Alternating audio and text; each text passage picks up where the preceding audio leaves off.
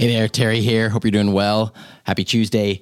Uh, today, I want to tell you a little bit more about a new feature that has uh, launched relatively recently here in Canada, and that is Amazon Kids on Alexa. Now, this actually started rolling out on December 9th, but if you're not familiar with this, this basically is a feature that used to only be available on the Fire tablet and Fire TV devices, but now uh, Kids on Alexa allows parents to create a personalized experience for their kids. So, what does that mean?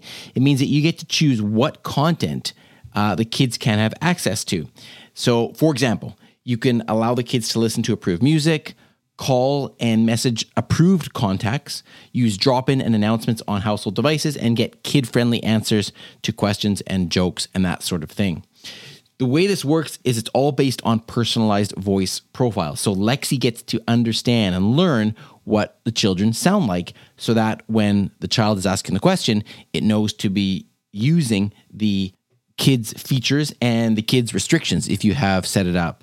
Uh, in that way. So there you go. If you've got some kids, then make sure you set up some profiles for them and then you can uh, customize your settings to how you see fit. All right. So it's called Amazon Kids on Alexa, and hope you find that useful. All right, I'll be back again tomorrow with some other news for you. Uh, talk then.